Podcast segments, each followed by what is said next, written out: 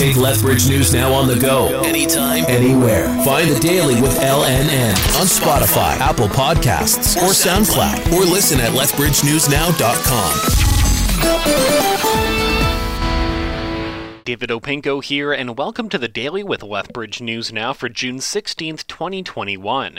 If you want to learn more about any of these stories, download the Lethbridge News Now mobile app or check us out on Facebook, Twitter, or Instagram. There's now fewer than 100 active COVID cases in the South Zone. Compared to the peak of the third wave on May 8th, the region has 14 times fewer active infections now. Today, 153 new cases were confirmed across Alberta, with six in the South Zone and one in Lethbridge. COVID hospitalizations have fallen to just over 250 across Alberta the province has added travel prizes to the Open for Summer vaccine lottery. It now includes travel packages to Cancun, WestJet dollars, and Aeroplan points. The vaccine lottery was announced this week, with the province saying it's a way to encourage people to get their COVID vaccines. Each of the three draws will have a grand prize of $1 million. Charges are pending following a serious collision on 43rd Street South. Shortly before 2 p.m. yesterday, a car and a semi truck collided at the South Parkside Drive intersection. Police say the car suffered extensive damage and three occupants were taken to hospital, including the 68 year old driver who was transported to Calgary by STARS. Traffic was rerouted for around eight hours yesterday.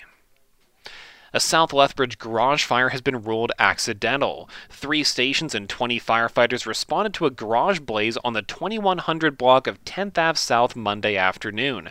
They were quickly able to contain the fire to the one garage. Damage to the structure and a vehicle inside is estimated to be $40,000. The garage's occupants suffered minor injuries. A mayoral candidate in Lethbridge says frustration led to a series of online comments that included the F word. Sheldon Day Chief responded to comments on a post where federal NDP leader Jagmeet Singh was asked about clean drinking water on First Nations reserves. He says the discovery of child graves brought up a lot of trauma as a residential school survivor and that those comments were made out of frustration. But later in our interview with Day Chief, he claimed that his account was hacked and he did not write the comments himself. The public was able to share their views with both LPS and the Police Commission during a virtual town hall last night. Chief Shahin Mehdizadeh provided stats on crime trends in the city and noted in 2020 crime was down in each area of Lethbridge. Many questions were asked of LPS's action plan. Earlier this year, Justice Minister Kaycee Madu requested a plan following concerns over the operations at the police service. The plan was submitted this month, but Madu voiced his dissatisfaction with it. Federal conservative leader Erin O'Toole says consumer price hikes are quickly becoming an economic crisis. In the House of Commons, O'Toole blamed liberal spending for inflation reaching 3.6% in May, the highest yearly increase in a decade according to Stats Canada.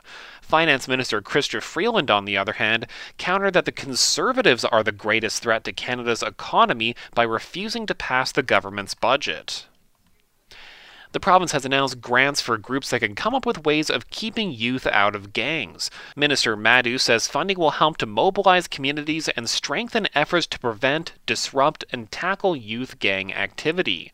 Nonprofits, community based coalitions and networks, and Indigenous communities can apply for up to $50,000.